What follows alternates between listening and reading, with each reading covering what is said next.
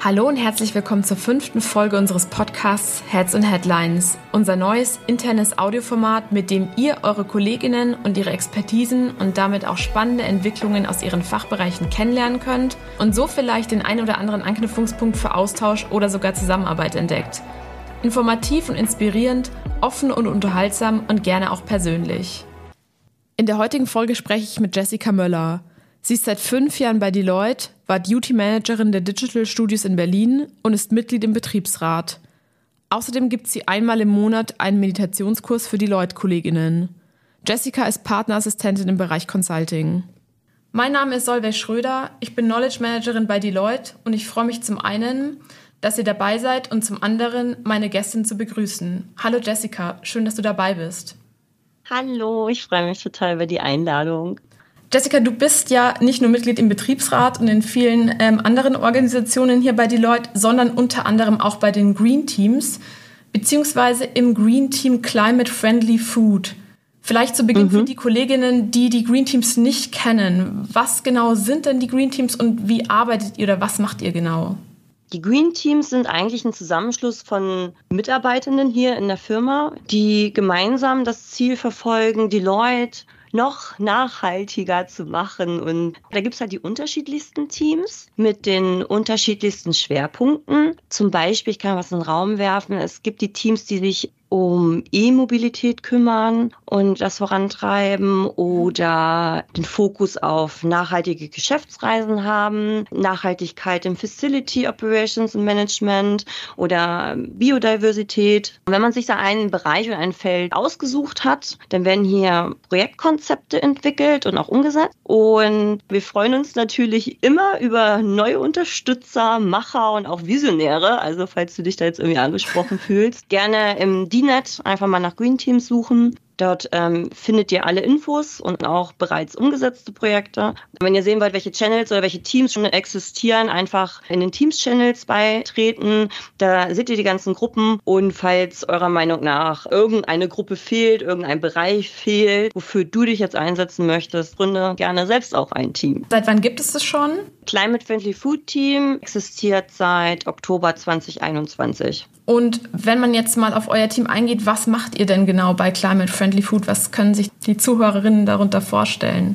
Äh, wir im Team haben gerade einfach gezielt den Fokus darauf gelegt, ein Bewusstsein zu erschaffen, dass man bedachter einkaufen geht, Lust bekommt, kreativer zu kochen oder auch darauf achtet, weniger wegzuwerfen, also weniger Müll zu produzieren. Und ähm, hier möchten wir eigentlich genau diesen Blickwinkel erschaffen und fördern. Ne? Also dieses Bewusstsein, dass unsere täglichen Entscheidungen im Außen einiges anrichten können, sage ich mal. Ja? ja? Also welchen Impact unsere Entscheidungen überhaupt haben. Was möchte ich essen? Was möchte ich kaufen? Was möchte ich konsumieren?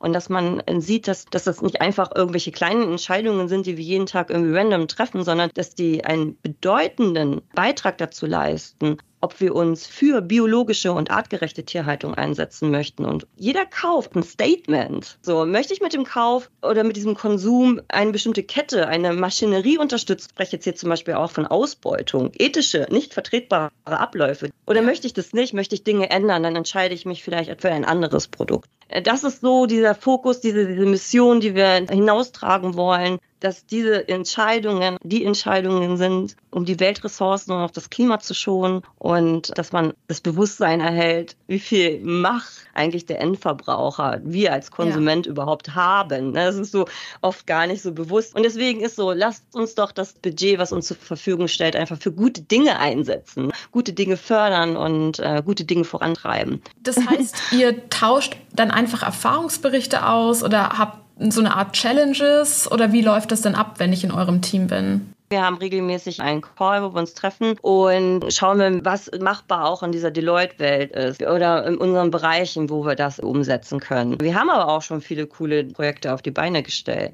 Angefangen haben wir damals mit einem sehr inspirierenden Lebensmittelquiz, wo es dann auch leckere Rezepte auch gab. Wir haben auch schon interessante Interviews geführt mit Kolleginnen hier und Kollegen in, äh, aus dem Unternehmen. Dienstleister haben uns ihre Idee, ihre Vision über klimabewusste Ernährung geteilt. Und ähm, im Januar gab es die ersten The January Talks, wo wir drei sehr inspirierende Vorträge hatten. Und ich weiß nicht, ob du vielleicht auch schon mal was davon gehört hast, der Bereich Risk Advisory, der hat im Rahmen der Deloitte Nachhaltigkeitsstrategie ein veganes Event umgesetzt. Findet ihr auch alles im DINET, wenn ihr da mal auf unsere Seite geht. Super spannend. Und das ist, das ist das, was wir brauchen, um einfach visionärisch daran zu gehen, dass wir eine nachhaltigere Zukunft schaffen wollen. Aber wie bist du denn jetzt zu, dem, zu der Gruppe Climate Friendly Food gestoßen? Da kann ich kurz ein bisschen ausholen. Also ich bin ja 2018 in die Firma gekommen, äh, im Digital Studio und hatte da dann tatsächlich auch äh, die Chance, einen nachhaltigen Standort zu erschaffen. Also ich habe mich schon seit Tag eins dafür eingesetzt, dass wir nachhaltiger denken und handeln. Da bin ich auch auf die eine oder andere Herausforderung gestoßen,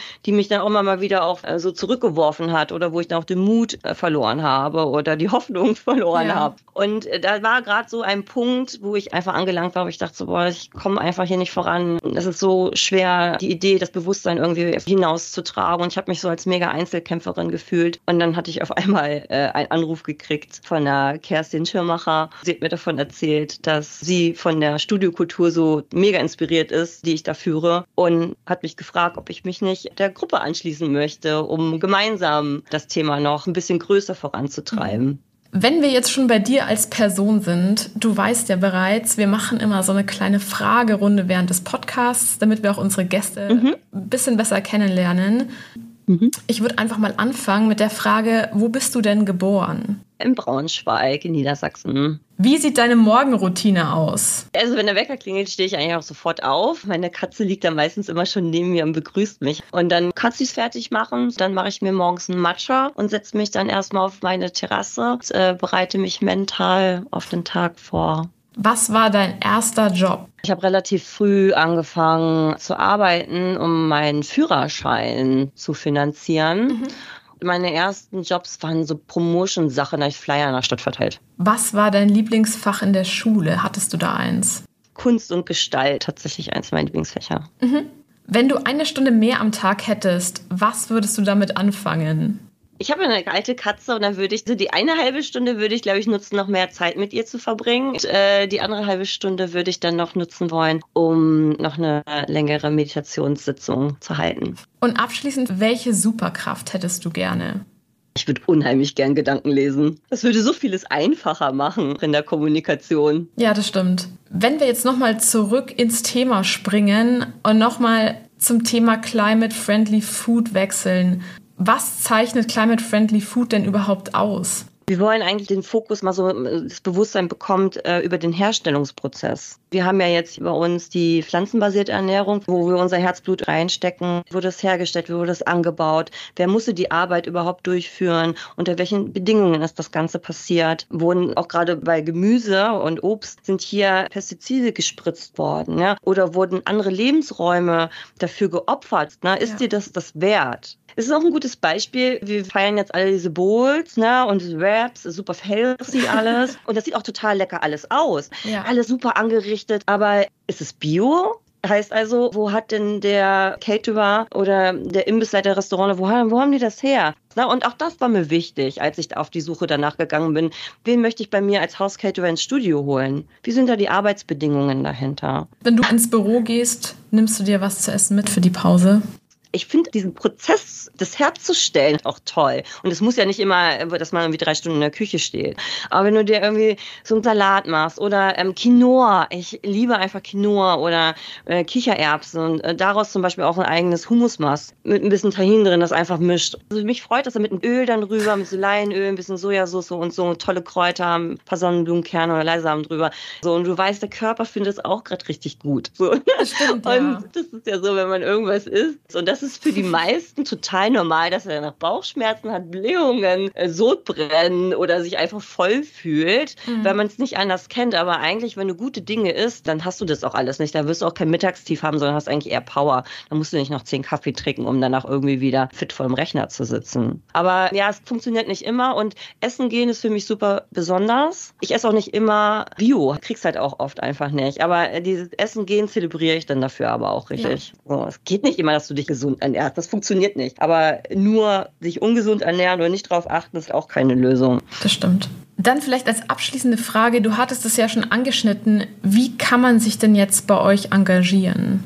Unser Team besteht aus einer businessübergreifenden Gruppe, also bunt gemischt. Wenn man jetzt irgendwie Bock hat, beizutreten oder auch eine neue Gruppe zu gründen, weil das Thema, was einem selber wichtig ist, weil ich lebe es ja privat auch, deswegen kann ich da auch nur so viel Herzblut in dieses Thema reinstecken, dann gründet eine neue Gruppe, geht ins DNet, da findet ihr eigentlich alle Informationen über die Green Teams, kommt in den Teams-Channel, schaut, welche Kanäle gibt es schon, möchte ich irgendwo beitreten oder ich erschaffe halt was eigenes. Wir sind halt einfach super wichtig hier in der Firma. Jeder Einzelne, wenn man da Lust hat, ein Buchungscode, da kannst du acht Stunden ich, im Jahr, kann dann auf einen Code abgebucht werden. Alles, was da drüber fällt, ist halt tatsächlich ehrenamtlich. Ne? Aber wenn man für etwas brennt, macht man das eigentlich ziemlich gern. Also kommt zu uns.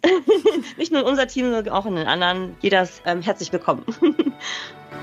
Ja, das waren sehr schöne abschließende Worte. Vielen Dank für deine Zeit, Jessica, und vielen Dank an alle Kolleginnen fürs Zuhören. Wenn ihr Lust habt, euer Thema mit uns in einer der nächsten Podcast-Folgen zu teilen, meldet euch bei mir. Mein Name ist Solveig Schröder und ich bedanke mich bei euch fürs Zuhören. Tschüss und bis bald.